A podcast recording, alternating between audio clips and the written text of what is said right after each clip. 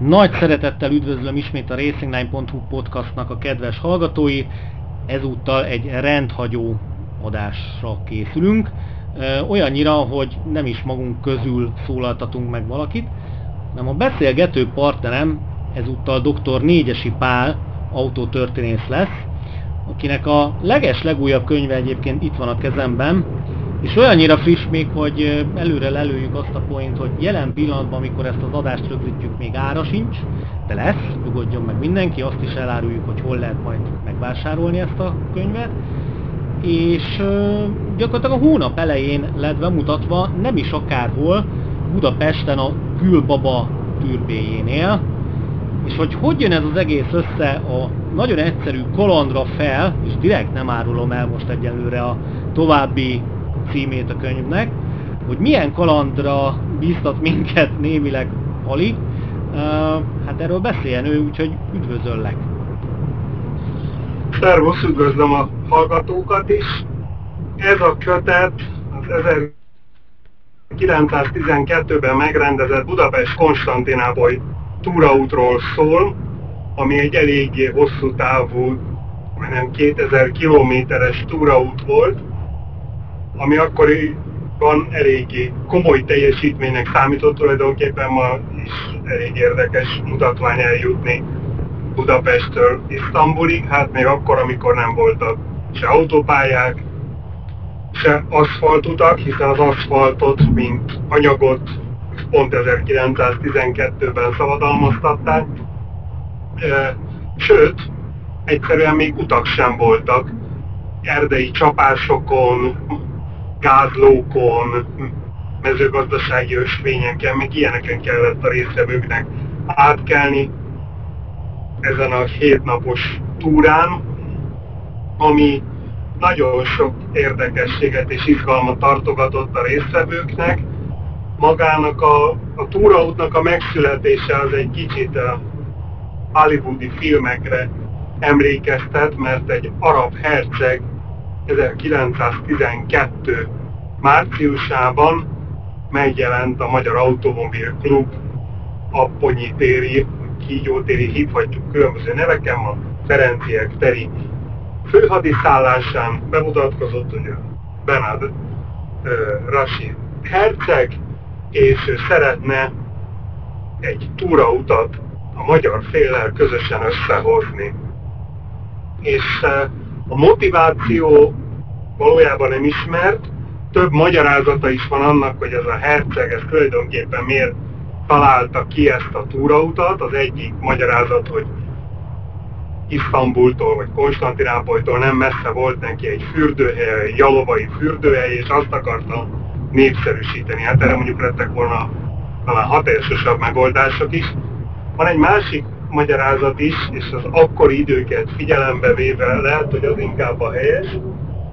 Akkoriban, abban a régióban, Törökország, Bulgária, Oroszország, stb. ennek nem voltak nagyon jó barátai egymásnak. 1912 végén mert kisebb háború is kitört, és a Cári Orosz Automobil Klub éppen ugyanekkor az 1912 nyarán tervezett egy 3500 kilométeres túrautat ott az orosz birodalomba is kapcsolódó részeim, és ez az én saját különbejáratú tippem, erről nincsen semmilyen írásos bizonyíték, hogy a herceg azt gondolta, hogy egy kis borsot tör az oroszok orra alá, és csinál egy rivális túrautat. Na igen. E, viszont egy kicsit e, így a tyúk és a tojás e, esetét érzem ebben a történetben, meg főleg azt, hogy most valóban belecsaptunk a lecsóba és elárultuk, hogy valóban Budapest Konstantinápoly autós túra útját elevenítjük fel, ami önmagában így, eleve a Balkánon keresztül szerintem még a 80-as években hungarokamionosként is átvágni azt gondolom, hogy nettó életveszély volt adott esetben. Na most ehhez képest itt én azért ismerem, bevallom ennyire szoros a kapcsolatunk a munkásságodat, hogy te így külön kiemelten, dedikáltan nem foglalkoztál ezzel a témakörrel, vagy csak nem említetted nekem. Mindenesetre, ha jól tudom, onnan indult ez az egész ügymenet, hogy a Magyar Műszaki és Közlekedési Múzeumban te ugye többé-kevésbé felelősként rendezted az ő képanyagukat, és egyszer csak így elétek került valami olyan történet a doboz mélyéről, vagy a szekrény mélyéről, hogy így mindenki csak nézegetett, hogy nagyon jó, szép, de ez mi? És, és gyakorlatilag ezen üveg negatívokat, amikor sikerült beazonosítani, onnan derült ki, hogy aha, Budapest Konstantin túrautó, és útvonal, és több országon keresztül, és most mi újság ezzel? Tehát mi volt gyakorlatilag a nulladik pont? Igazából ez volna a kérdésem. Az a helyzet, hogy amikor a Magyar Műszaki és Közlekedési Múzeumnak lett egy új vezetőségem, akkor elkezdték az állomány feltárását, így valóban én is becsatlakoztam az a, hivatalos nevén a dokumentációs főosztály munkáját segíteni, a negatívokat, üvegnegatívokat, fényképeket feltárni, újra leltározni, digitalizálni, stb.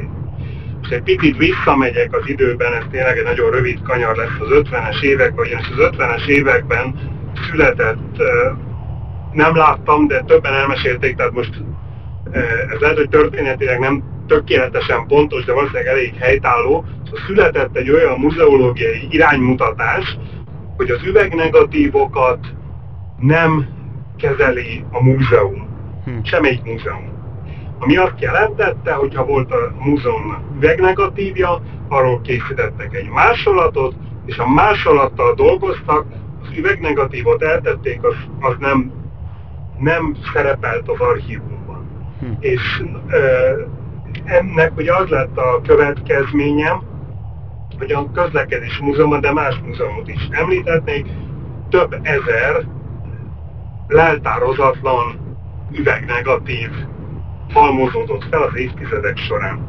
Így amikor a dokumentációs főosztály új gárdája megkezdte a működését, akkor a raktárban találtak több doboznyi, rettenetes mennyiségű leltározatlan képanyagot.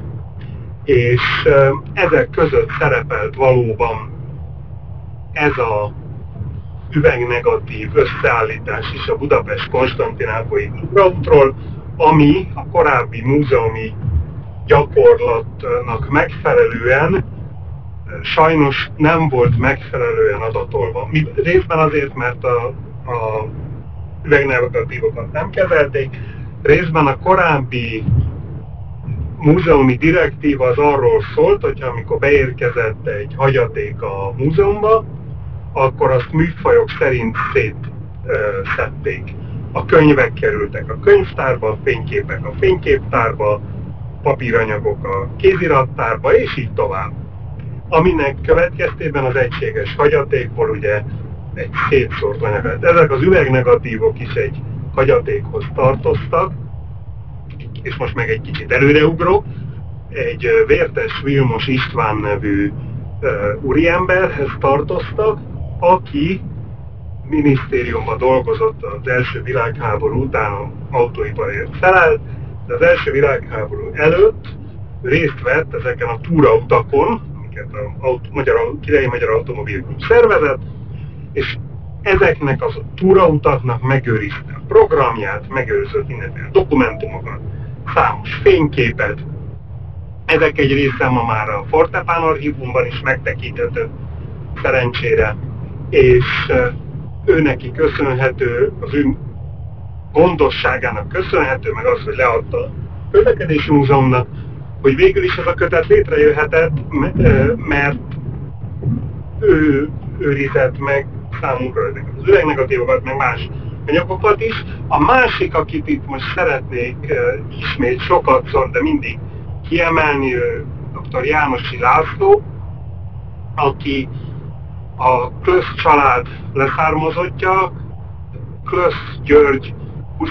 század elején Budapestet fotóztatta, gyönyörű szép fotói mai napig közkézen forognak, rajta keresztül ismerjük a századfordulós Budapestet, a fia, Krösz Pál, pedig részt vett a Budapest Konstantinápoly túraúton, jó fotóshoz illően ő is fotózott rengeteget, és ő is megőrzött egy csomó dokumentumot, levelezést, amit a család nagyon kedvesen a rendelkezésünkre bocsátott, és így a kötet korabeli újságcikkek segítségével kiegészítve tudott megszületni, és a korabeli újságcikkek alatt nem csak magyarországi újságcikkeket kell érteni, mert amikor 2017-ben ezek a képek előkerültek, és az Index hozott egy nagy képes cikket arról, hogy jé, milyen szuper dolog került elő, akkor az Isztambuli Magyar Intézet igazgatója, Fodor Gábor úr megjelent, hogy ez milyen egy csodálatos dolog, és kooperáljunk, ebből lett egy kiállítás. A kiállítás szépen elindult a túraút útvonalán visszafele vándorútra, volt Isztambulban, volt Szófiában, volt több bulgárvidéki városban, volt Romániában, és mindenütt a helyi segítők nagyon kedvesen előszedték a korabeli újságcikkeket. Úgyhogy ebből a dokumentum halomból már egy nagyon szép kötetet lehetett összehozni, mivel a hazai autósport történetének a dokumentálása, megfelelő szintű dokumentálása még várat magára, ezért ez egy nagyon örömteli esemény volt, hogy ezt a kötetet össze lehetett állítani, még akkor is, hogyha Budapest-Konstantinápoly túraút nem tartozott a magyar autósport dicsőséges történetei közé. Tehát pillanatok alatt gyakorlatilag a nemzetközi helyzet fokozódott, ahogy ezt ugye később a tanulva is hallottuk, mert látom közben, hogy a külgazdasági és külügyminisztérium is beszállt ebbe a projektbe. Ők például milyen segítséget adtak? Tehát ugye itt említetted, hogy valóban itt, itt nem is a könyv volt elsődleges cél, hanem, hanem így ez sok anyagot sikerült bemutatnotok először nagyobb formában, ugye ma már Isztambul néven futó Konstantinápolyban, aztán ugye Szofiában, ami azért érdekes, mert pont ebből a könyvből derült ki számomra is, hogy gyakorlatilag a bolgár automobilklub emiatt a túraút miatt került egyáltalán kialakításra, remélem jó a gondolatmenet. Na és hát aztán végül a Gülbaba türbéjénél, illetve a Gülbaba örökségvédő alapítványnak köszönhetően jelenleg ugye Budán található a tárlatnak egy minimalizált változata, és hát nyilván akit ez ugye jobban érdekel, mint például engem is, ugye könyvbe is gyakorlatilag hamarosan olvashatja, és akkor itt lőném le azt a hatalmas poént, hogy nyilván a helyszínen, tehát a múzeumi tárlat mellett a Gülbaba türbéjénél lehet ezt megvásárolni, illetve nem, nem, sajnos nem. Nem? Na, hát akkor már is javítunk. Viszont a Magyar Műszaki és Közlekedési Múzeum webshopjába biztos. A Magyar Műszaki és Közlekedési Múzeum webshopjába lesz hamarosan kapható, illetve az északi járműjavítóban van most a közlekedési múzeumnak egy kiállítása, és ott is kapható a kőbányai úton. Egyelőre ezen a két helyszínen lehet kapni, mert a Gülbaba türbéje alapítvány, mivel alapítvány, nem enged meg a alapítványnak gazdasági tevékenységet a Világos. jogszabályi környezet, úgyhogy ők nem tudják ezt a kiadványt. Nagyon sokat segítettek, nem kívül hálásak vagyok, mert nagyon lelkesen, nagyon-nagyon szép munkát végezve született meg ez a kiadvány, de ők nem árusíthatják. Oké. Okay. Na, jelenleg is most talán így a hanghatásokból is hallani, hogy éppen úton vagy, igazi száguldó autó történészként.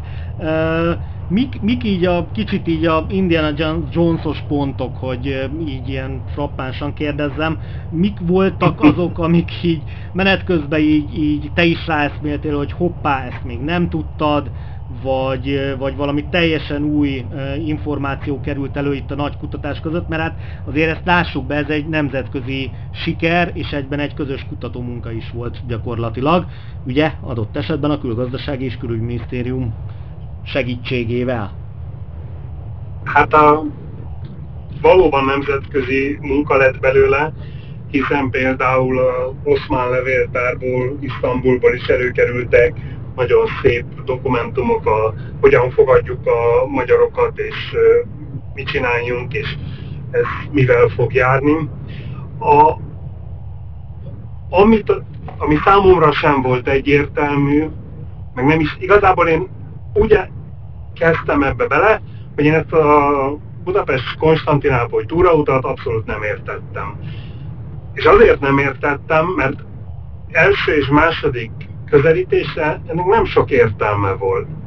A hazai autósport, most ha eltekintünk a kezdetektől, amikor 1900-1901 folyamán kerékpárversenyek betétfutamaként megjelentek motoros három és négy kerekűek, majd 1901-ben a szálló versenypályán ott köröztek a elmúlek, most ettől tekintsünk el. Tehát a magyar autósport az tulajdonképpen akkor indult, amikor 1909-ben Henrik Porosz herceg a saját magáról elnevezett nemzetközi túraút egyik állomásra eljött Budapestig, és akkor végre Magyarországon is láttak nemzetközi sportesemény. És ez inspirálta az akkor még Magyar Automobil Klub nevű szervezetet, egy sportbizottság elkezdtek gondolkodni, és 1912 júniusára megszervezték az első túrautat, a kiskocsi verseny, nem törpeautók, nem törpeautókról beszélünk, hiszen 3 literes motorú túraautók voltak, ennek a definíciója az mindegy, de ott volt júniusban a kiskocsi verseny, ami végigment a történelmi Magyarország területén. Abszolút nem volt értelme annak, hogy két héttel ezután rendezvény után, mintán évekig nem történt semmi, mintán a kiskocsi versenyt évekig szervezték, és macerás volt. Ezek után két héttel még egy túrautat csinálni. Főleg úgy, hogy a Király Magyar Automobil Klub ugye évente egyet tudott összehozni. 12-ben kiskocsi verseny, 13-ban Tátra Adria túrautat, 1914-ben pedig a túrautat a Kárpátokban. És ezek után mit keresett itt ez a Budapest-Konstantinápol túraút? És megint csak hipotézist tudok mondani, hiszen erről nincsen uh, írásos nyom, hiszen a Magyar Automobil Klub, Király Magyar Automobil Klub iratanyaga a második világháborúban a jelenlegi ismereteink szerint Nyugat-Németországba távozott, és ott megsemmisült. És, de valószínű, hogy ez az arab herceg tett az Icsi Béla Rezsőnek, aki autóklub alelnökének egy visszautasíthatatlan ajánlatot.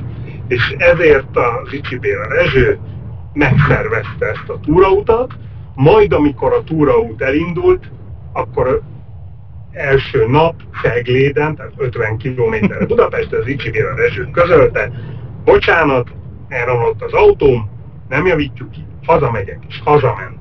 Kész, ott hagyta a mezőny. És a mezőny becsületére legyen mondva az, a résztvevőknek tovább ment. Azt kell elképzelni, hogy ma vannak ezek az oldtimer túrák, amin részt vesznek az autók, két-három fő egy autóban. E, ezekben a túraautókban utaztak 4-6, néha 8 ember. Utazott a, aki vezette, az úrvezető, a sofőr, a tulaj, a tulaj családja és a tulaj haverjai. És ez azt jelentette, hogy ez egy hatalmas ez már súlyban is. volt.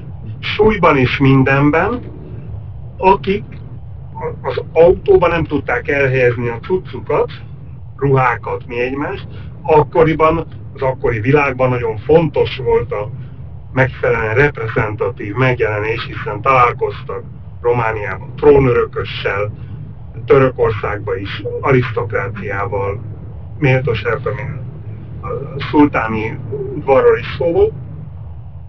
Úgyhogy vonaton küldték utánuk a cuccokat, és a kapkodásnak, tehát a kiskocsi versenyt ugye évekig szervezték, a Budapest Konstantinápoly túrautat márciustól júliusig szervezték meg. Hm. Kapkodás egyik eredménye az lett, hogy a ruhák elvesztek. Tehát például amikor Romániában megjelentek, akkor nem volt megfelelő ruházatuk, és visszaemlékezésekbe panaszkodtak is, hogy ilyen rongyos, rongyosan kellett megjelenni ez nem volt egy túl jó dolog. Ami még abszolút uh, egy Indiana Jones filmben is megállta volna a helyét, amikor átmentek Bulgáriában a Sitka mert azon a hegyen, az abszolút nem kiépített utakon, ezekkel az autókkal úgy menni, hogy szűk volt az út, hogy bármikor belecsúszhattak a szakadékba, és volt, amikor meg is indult autó a szakadék felé, és nagy nehezen állították meg. Az egy nagyon hősies cselekedet volt. A másik meg átmenni Törökországba. Nem Törökország szomszédai ugye nem annyira barátságosak, és az utak sem voltak megfelelőek. Tehát bivajok segítségével kellett a gáznókból kihúzni az autókat. Tehát ott vannak a fényképek, hogy tengeig vízben mennek az autók, mert nem volt más lehetőség Isztambulba eljutni. Ugye katonai térképek segítsége nem voltak térképek, katonai térképek segítségével lehetett tájékozódni, hogy merre próbáljanak menni. És konkrétan akkor egy kicsit talán őrültségi szinten nyugodtan mondhatjuk, hogy a komplet mezőny tulajdonosokkal, sofőrökkel, sleppel, mindennel együtt olyasminek képzeljük el, mint manapság mondjuk egy ágyugójó futamot, ahol uh, A-ból B-be mennek Európába javarészt, és uh, adott esetben nem biztos, hogy feltétlenül a kressz szabályainak megfelelő módon, és aztán ahol éppen éjszakáznak, ott tartanak egy hatalmas bulit, esetleg az akkori arisztokráciával? Igen, hát nem ahol éri őket az éjszaka, hanem meg volt határozva, hogy egy nap meddig jutnak el, és ott ö, mi történik velük. Tehát ö, fogadták őket a helyi méltóságok, nem kellett autóba aludni, nem kellett hotelbe aludni, hanem helyi családoknál ö, helyezték el a mezőnyt, minden, mindenki elmentett valahova, és kényelmesen aludhatott. Tehát próbáltak azért figyelni rájuk. Próbáltak gondoskodni róluk, amennyire lehetett. Tehát többször kiütközött a, a sietségből fakadó problémahalmaz, de mindennel együtt elképesztő teljesítményt vittek végre ezek az úriemberek, hogy elmentek Konstantinápolyig, és utána átvitték őket ebbe az üdülőhelybe, és egy pár napig tudtak pihenni, és uh, utána jönni vissza. A Klösz családot kiemelted, mint egyik résztvevő. Uh, ugye ők valóban adott esetben ugye térképekről is ismertek lehetnek, tehát uh, akár ország közigazgatási vagy vasúti térképeit szintén az ő nyomdájuk nyomta ugye talán második világháborúig is ugye a rokonság keretén belül. Na de beszéljünk egy kicsit arról, hogy, hogy milyen járgányok, milyen autók indultak egyáltalán. Tehát volt, aki szinte majdnem félgyári csapatként odállított több ugyanolyan típussal, valaki meg hát így ezt sikerült összerakni, de azért megyünk vele. Tehát azt gondolom, hogy jelentős különbség volt gyakorlatilag így már ilyen szempontból is a mezőnyben, és hát volt talán egy egész különleges egyedi autó is, ha jól olvastam. Ilyenek az irányított kérdések, tehát kezdjük akkor a, a különleges egyedi autóval. Volt egy német úriember, őt Alexis Kellnernek hívták, önnek elég kalandos élete volt, Egyiptomban. Született, Franciaországban, Németországban nevelkedett, és ő egy kereskedő volt, különféle gázlámpákat árusított, és szabad idejében meg túrázott Európában, és cikkeket írt arról, milyen nagyszerű dolog az autós túrázás, és uh, hogyan kell felöltözni az autós túrákhoz, hogyan kell elegánsnak lenni, hogyan kell elegánsan viselkedni, stb. írogat ezeket a cikkeit. És aztán még egy lépés tovább ment, és elkezdte rajzolgatni, hogy milyen lenne a szép autó egy szép túrához.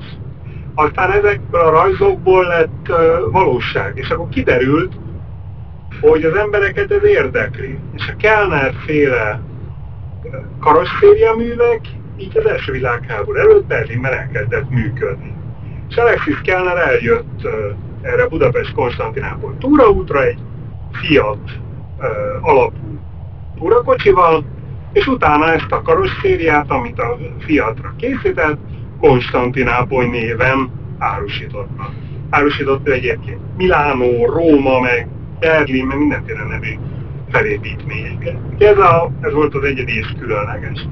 Volt, ha nem is teljesen hivatalos gyári csapat, de valóban a francia Dödion márka nagyon pici magyarországi piacon, pont ebben az időszakban 1910-12 környékén próbált hódítani, még az is felmerült, hogy esetleg De Dion, ami egy francia cég volt, összeszerelő üzemet létesít Magyarországon, amiből persze nem lett semmi, de több Dödion is elindult, öt darab Dödion is elindult ezen a versenyen, aminek ugye az, az előnye, hogy ha valami probléma volt, akkor volt úgy, hogy lehetett cserélgetni bizonyos alkatrészeket.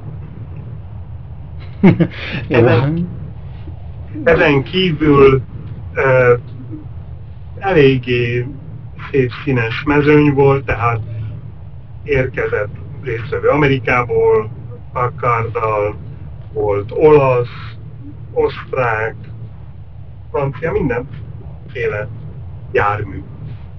Határokon voltak esetleg kalandok? Mert uh, szerintem manapság 2021-ben, pláne így figyelembe véve mondjuk Covid időszakot, sem egyszerű mondjuk adott esetben egy ilyen sima uh, Budapest és most már nyilván Isztambul túrautat uh, összehozni akár mm, nyilván üzleti célra. Na most akkoriban mm, talán így még kis zászlócskákkal is külön jelölték őket, hogy, hogy akkor rájuk nem ártana vigyázni, mert hát azért lássuk be, sikerült körülbelül azt a három hónapot betalálni ezzel a versennyel, nevezzük, nevezhetjük egyáltalán versenynek. Hát, túra, túra. túrautal, hogy egyébként ugye puskaporos hordó volt az egész Balkán, mindenki utált mindenkit, vagy éppen jópofáskodott a másikkal, és, és gyakorlatilag az egyik utolsó, még mondom, az békebeli monarchiás és ö, első világháború előtti történetnek lehettünk, azt gondolom a szemtanúi, illetve hát aki olvassa majd a könyvet, hát kis túlzással, de újra átélti ezt, mert ugye hát javarészt eredeti versenybeszámolók vannak így a nyolc napról, hogy hol, mikor, merre kolbászoltak ők, és mi történt. A határokon annyi probléma volt, hogy ugye, ahogy többször is említettük, ez egy eléggé politikailag ingatag helyzet volt, tehát minden országban voltak kísérők, helyi emberek, akik valamennyire segítettek. Úgyhogy a határokon annyi probléma volt, amikor át kellett adni a nem annyira barátságos népek között a mezőnyt.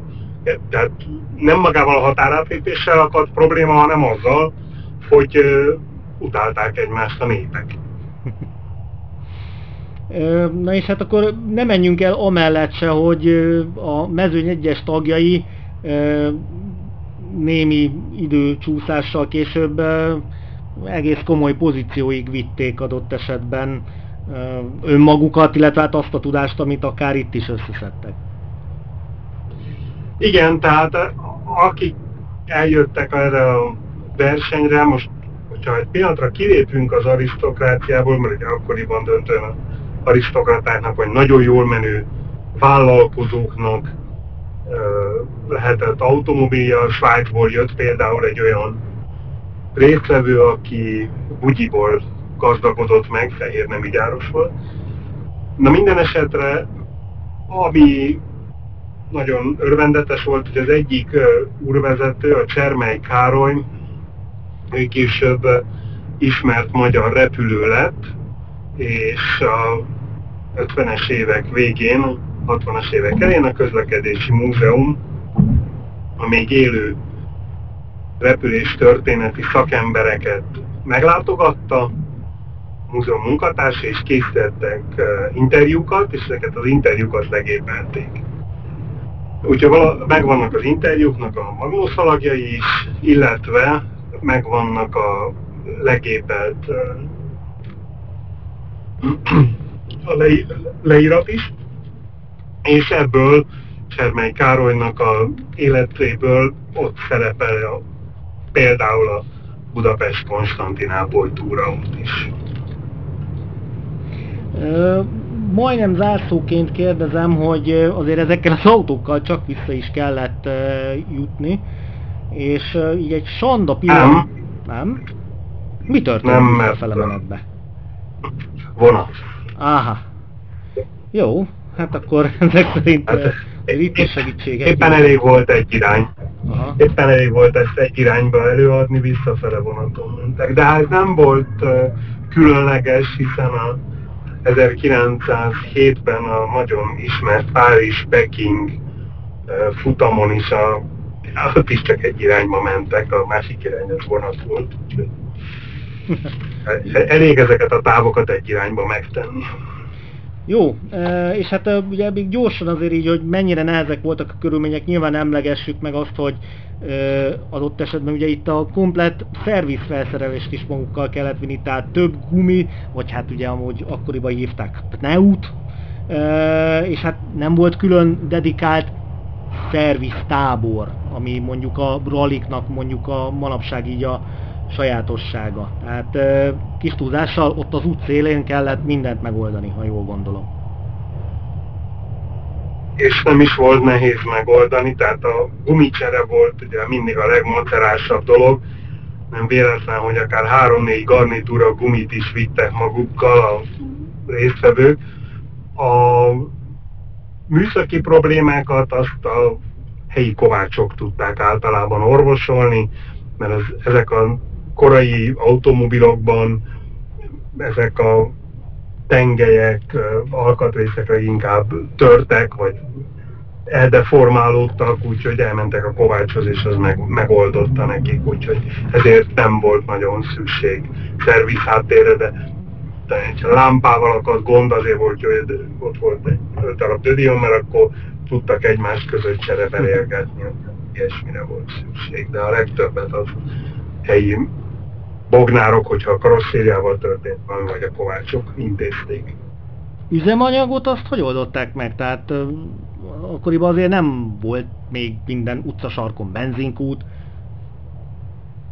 Hát ugyanez a szervezés, tehát ugye mindenütt a katonaság kivette a részét a mezőny kísérgetéséből, és a, nem csak napvégén állt meg a mezőny, hanem menet közben is volt ebédszünet, meg pihenő, meg egy látványosság megnézése, és ezeken a pihenő pontokra vitték el hordókban az üzemanyagot, aztán betöltötték a járművekbe.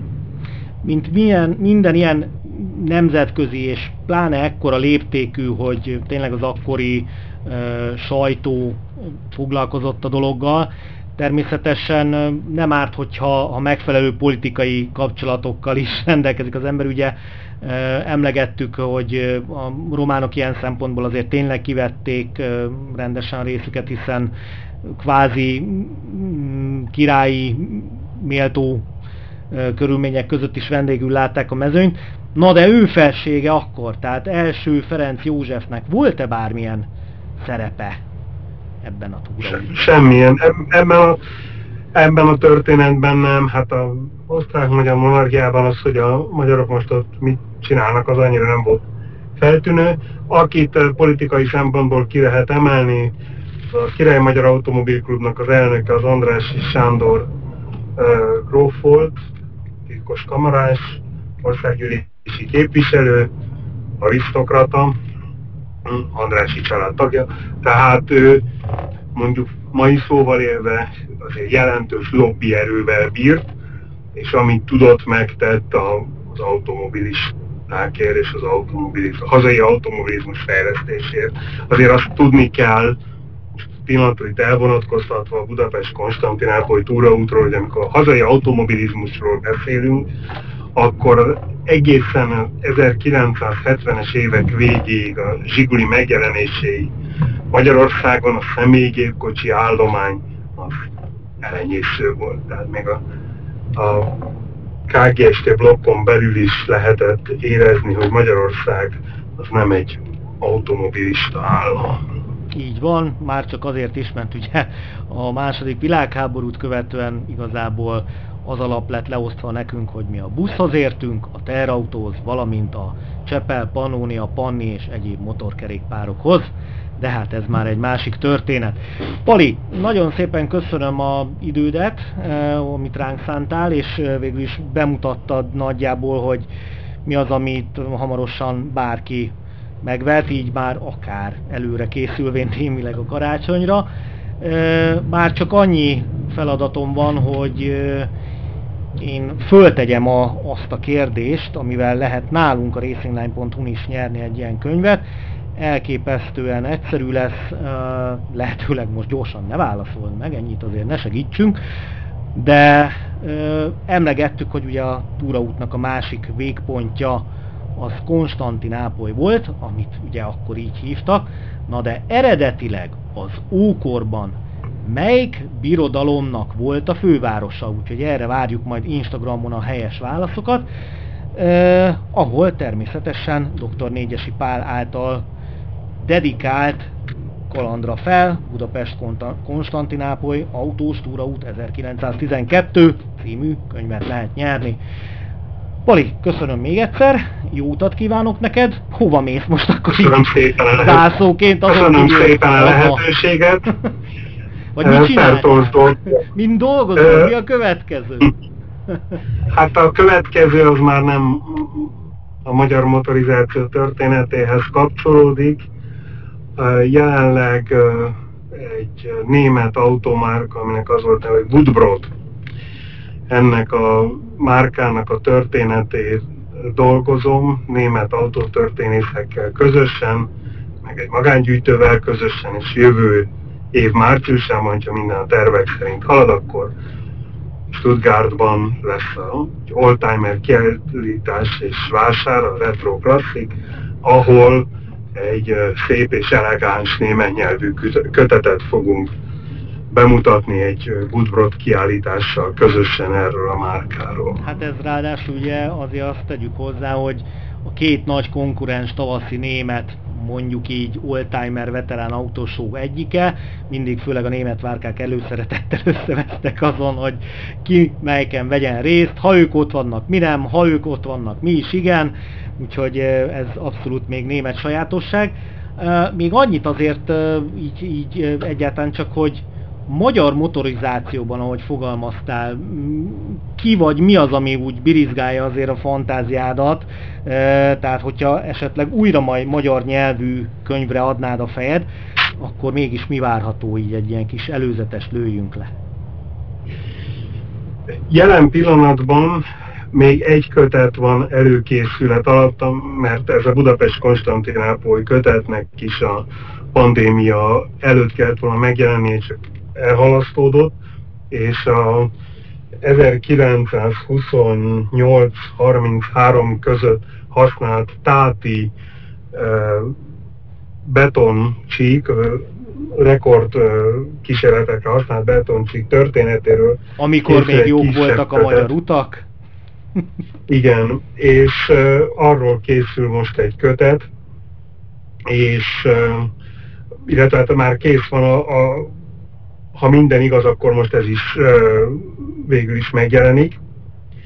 És ez az egyik magyar vonatkozású történet, a másik pedig az még eléggé az elején van.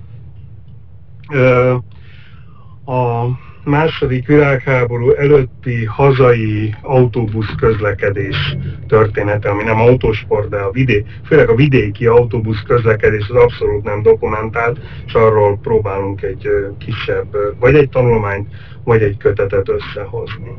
Hát mindkettő azt gondolom, hogy izgalmas téma, és gyanítom főleg utóbbihoz lesz a közlekedési múzeumnak is némi köze hát a Jóni, meg akkor már Táti, meg mindenféle híres egyenesről, meg hát nekem abszolút az jut az eszembe, hogy ugye fél Európa ide járt akkor sebességrekordot fölállítani, és hát azért említsük meg itt Hartmann László nevét, aki, aki az Ichigróf egykori Bugattiával hát azért szintén a lovak közé csapott és megtalálta a gázpedát. Pali, még egyszer nagyon köszönöm, hogy szántál ránk időt, sok sikert kívánok akár a nemzetközi ilyen jellegű karrieredhez, és hát természetesen magunk részéről ennyiben hagy legyünk már mm, részrehajlók, hogy nagyon is várjuk azokat a magyar nyelvű kiadványokat, amelyek így a kezed munkája lesz így a közeljövőben. Úgyhogy hát akkor kalandra fel, jelenleg most akkor Budapest és Konstantinápoly autós túraút, aki élőben akarja látni a tárlatot, nézze meg a Gülbaba türbéjénél Budapesten, meg lehet találni, nem bonyolult, vagy vegye meg a könyvesboltokban, főleg ha lesz, de ahol biztos, az a közlekedési múzeumnak a webshopja. Köszönöm szépen! Köszönöm én is!